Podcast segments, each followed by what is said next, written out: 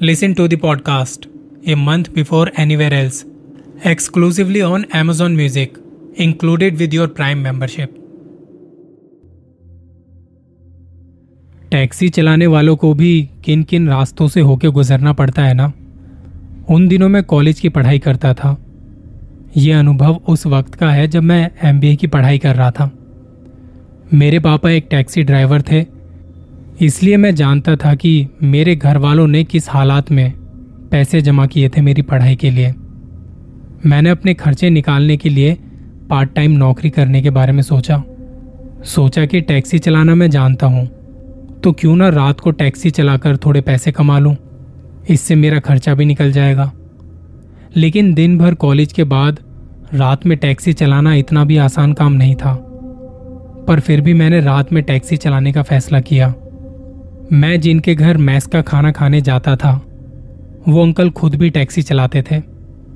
तो मैंने उनसे बात की, वो दिन भर टैक्सी चलाते थे और मैं रात में। मुझे अब भी वो दिन ठीक से याद है। दशहरे पर कॉलेज की छुट्टी थी, मैं हमेशा की तरह लाइब्रेरी से घर आ गया और आते ही बिस्तर पे सो गया। अंकल रात में नौ या दस बजे तक घर आ जाते थे, इसलिए मैं भी उसी वक्त खाना खाने चला जाता था। ताकि खाना खाने के बाद मैं वहाँ से टैक्सी लेकर निकल जाऊँ।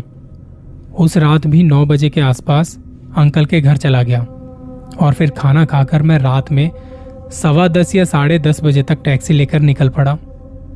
उस दिन छुट्टी की वजह से ज़्यादा लोग नहीं थे। रास्ते सुनसान पड़े थे और बस इक्का दुक्का आदमी दिखाई पड़ रहे थे। मैंने टैक्सी को एक मोड़ पर खड़ा कर दिया और वहीं पर किताब खोलकर पढ़ने लगा। आसपास सब कुछ शांत था। किताब पढ़ते हुए मुझे नींद आने लगी थी। मैं झपकियाँ लेने लगा कि तभी किसी ने आकर टैक्सी का शीशा बजाया। मैंने देखा तो वो एक बूढ़ा आदमी था। बेटा, मुझे जरा मेरे गाँव तक छोड़ दोगे? वो जिस गाँव के बारे में बात कर रहे थे, मैं जानता था कि वो यहाँ से कम से कम पंद्रह सोलह किलोमीटर दूर है और अंदर गाँव तक जाने वाला रास्ता भी बहुत सुनसान है। मैं चला भी जाता लेकिन वापस भी तो आना था। तो ऐसे रास्तों से जाना मैं अवॉइड करता था। ऊपर से ऐसे इलाकों में रिटर्न पैसेंजर भी मिलना मुश्किल होता है। कई दिनों से टैक्सी चलाने की वजह से मैं इतना तो जान चुका था कि रात 11 बजे के बाद कोई भी टैक्सी ड्राइवर उस तरफ़ नहीं जाता था। इसलिए मैंने भी बाबा को ना कह दिया। और कहा मैं नया हूँ, इसलिए मैं रात में अकेले नहीं जाता। तो उन्होंने कहा, बेटा, तुम चाहो तो मैं दो चार गुना ज़्यादा पैसे दे दूँगा, लेकिन मुझे मेरे घर तक छोड़ दो, मेरी दवाइयाँ घर पर है और मेरी तबीयत मुझे ठीक नहीं लग रही। मैंने सोचा, चलो अच्छा है वैसे भी आज धंधा तो है नहीं, एक ही सवारी में सब अच्छा खासा निकल जाएगा और फिर रात भर टैक्सी चलाने की ज़रूरत भी नहीं पड़ेगी। ऐसे मौके कभी कभार ही मिलते हैं, जब कोई पैसेंजर खुद से ज़्यादा पैसे देने को राज़ी हो जाता है। वैसे वो दिखने में पैसे वाला ही लग रहा था। मैंने उन्हें टैक्सी में बैठने को कहा और टैक्सी को गाँव के रास्ते पर मोड़ लिया। अनजान सुनसान सा रास्ता था वो। मुझे थोड़ा डर तो लग रहा था, लेकिन इस राइड के पैसे भी अच्छे खासे मिलने वाले थे। उस सुनसान रास्ते पर बहुत आगे चला गया था मैं। टैक्सी उस उबड़ खाबड़ रास्ते से हिलते हुए जा रही थी। बाबा की शायद आँख लग गई थी। रास्ता एकदम सुनसान था, एकदम सुनसान। मैं अंधेरे में आसपास देखते हुए आराम से गाड़ी चला रहा था। उस जगह पर अंधेरा भी बहुत ज़्यादा था और रात के 12 बजने में बस कुछ ही वक्त बाकी था। आप भले ही भूत प्रेत इन सब चीज़ों को ना मानते हो, लेकिन कई जगह आपके अंदर डर पैदा कर देती हैं। मेरे दिमाग में यही सब कुछ चल रहा था कि अचानक से कोई चीज़ मेरी गाड़ी से टकरा गई। एक ज़ोर की आवाज़ हुई, और साथ ही एक ज़ोर की चीख उस सन्नाटे में गूंज उठी। मैंने ब्रेक लगाए, उस चीख को सुन मैं थोड़ी देर के लिए काँप गया। गाड़ी को रोककर मैं यहाँ वहाँ देखने की कोशिश करने लगा। तभी पीछे से बाबा ने मेरे कंधे पर हाथ रख दिया। क्या हुआ? गाड़ी क्यों रोक दी? मैंने उन्हें कहा कि पता नहीं, पर ऐसा लगा जैसे कि गाड़ी किसी चीज़ से टकरा गई है। तभी बाबा जी ने मुझे झंझोड़ते हुए कहा, गाड़ी भगाओ, रुको मत, यहाँ बस चलते रहो। वो डरे हुए थे और उन्हें बहुत पसीना आ रहा था। मैंने उन्हें समझाया कि नहीं, मुझे देखना चाहिए कि क्या हुआ है, लेकिन तब उन्होंने कहा कि तुम इस जगह के बारे में नहीं जानते हो। मेरी बात मानो, गाड़ी भगाओ यहाँ से। बस ये सोचो कि कौन इतने अंधेरे में, ऐसी रात में, ऐसे सुनसान रास्तों पर घूमता है। और बाबा की बात को सुनकर एक पल के लिए मेरा पूरा शरीर काँप उठा। मेरे रोंगटे खड़े हो गए थे। मैंने टैक्सी स्टार्ट की और सीधे गाँव की तरफ़ निकल पड़ा। तब मुझे एक हल्की सी रोने की आवाज़ सुनाई दे रही थी। मैंने बाबा से पूछा, बाबा, क्या आपको कोई रोने की आवाज़ सुनाई दे रही है? वो चुपचाप बैठे हुए थे। एकदम चुपचाप। उस वक्त उनकी हालत खराब लग रही थी, जैसे वो बेहोश हो चुके हों। गाड़ी भगाते हुए मैं कुछ देर बाद उनके गाँव पहुँचा। अच्छी बात यह थी कि कुछ लोग वहाँ पर चौराहे पर बैठे हुए थे। मैंने टैक्सी सीधे उनके सामने जाके रोक दी और उनसे कहा कि, अरे भैया, ये बाबा इसी गाँव के हैं। शायद इनकी तबीयत बहुत ज़्यादा ख़राब है। आप देख लीजिए प्लीज़। वहाँ लोगों ने उन्हें पहचान लिया और फिर उन्हें उठाकर उनके घर ले गए। उनका घर पास में ही था। उस वक्त मैं सोच रहा था कि ये कैसी मुसीबत आ गई। बाबा तो बेहोश हो गए हैं। और ऐसे हालात में दोगुने तो छोड़ो, किराया मांगना भी मुझे ठीक नहीं लग रहा था। उन लोगों ने बाबा को उनके घर छोड़ दिया। मैं भी वहीं पर खड़ा था। बाबा के घर वालों ने मुझे धन्यवाद किया और किराए के पैसे भी दिए।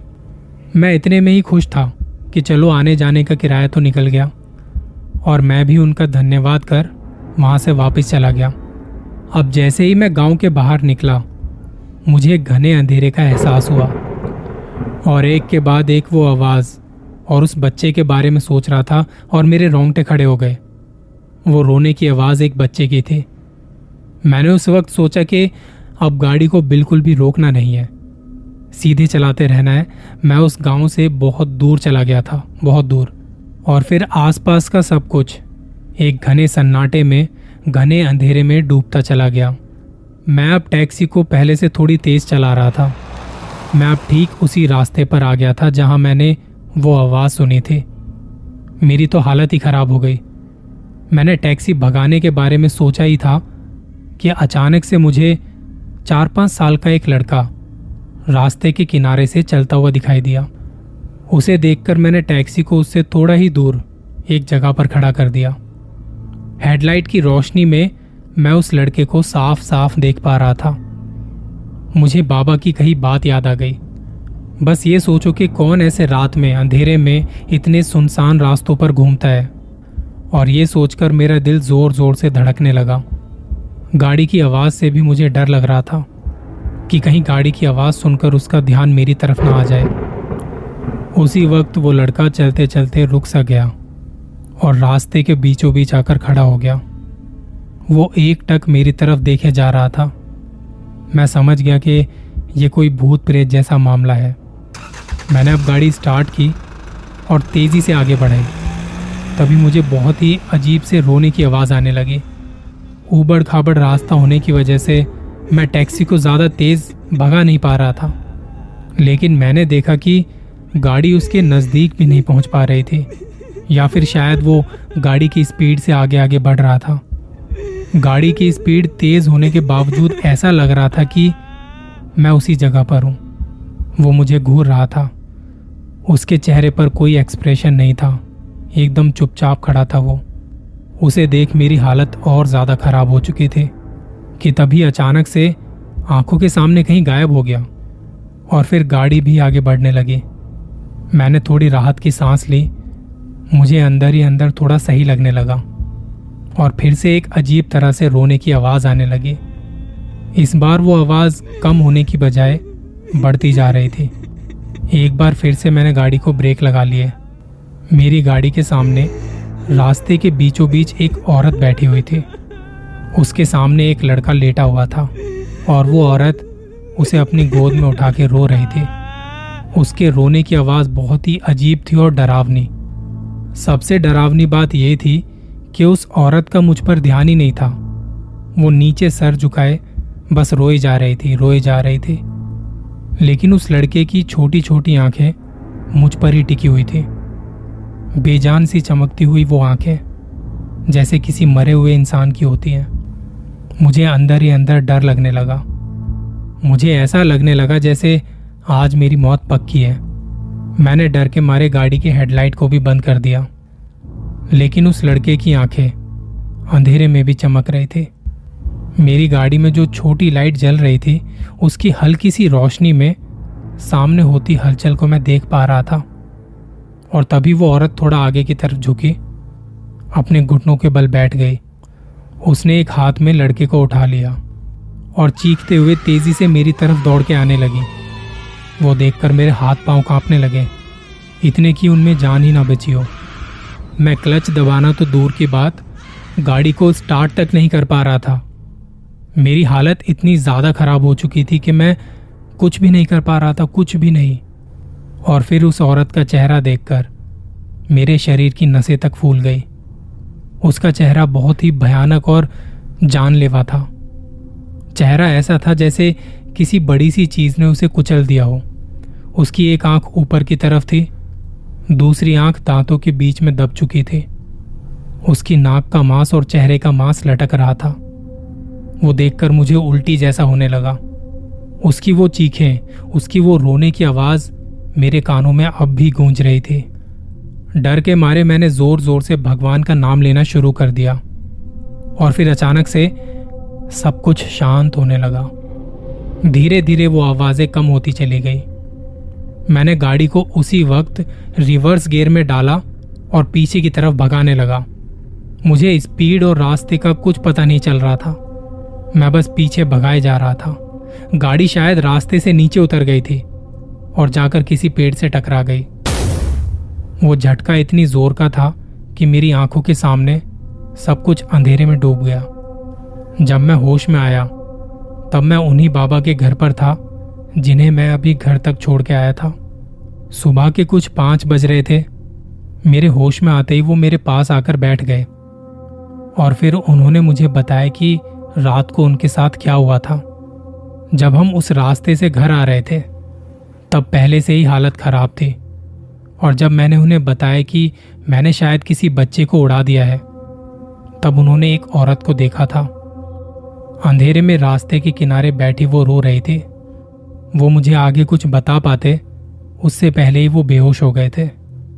गाँव में भी किसी को उस घटना के बारे में नहीं पता था। तो जब बाबा को दवाई खाने के बाद थोड़ा होश आया, तब उन्होंने सबसे पहले मेरे बारे में पूछा। और जब उन्हें पता चला कि मैं उन्हें छोड़कर वापस चला गया हूँ, तब उन्होंने अपने गाँव के कुछ लोगों को मुझे ढूँढने के लिए मेरे पीछे भेज दिया। कुछ आधे घंटे बाद वो मुझे ढूँढने में सफल हुए। मैं उन्हें एक गड्ढे में पड़ा हुआ मिला था और फिर वो लोग मुझे उठाकर घर ले आए थे। बाबा ने बताया कि वो औरत उन्हीं के गाँव की है। एक रोज वो अपने बेटे के साथ कहीं जा रही थी, उसी रास्ते पर। एक गाड़ी से एक्सीडेंट में उन दोनों की उसी जगह पर मौत हो गई। तब से उन दोनों की आत्मा उसी रास्ते में फंसी हुई है। शायद वो आज भी उसी गाड़ी के इंतज़ार में है और इसलिए वो गाँव के लोगों को रात देर रात दिखाई पड़ते हैं। मैं तुमसे कभी ना कहता इस रास्ते से आने को, पर मैं क्या करता, मेरी तबीयत अचानक से खराब होने लगी थी। टैक्सी ड्राइवर्स के बारे में कभी सोचना, जो रात देर रात गाड़ियाँ चलाते हैं। कुछ कहानियाँ तो आपके पास भी होंगी। कुछ याद आए तो बताना।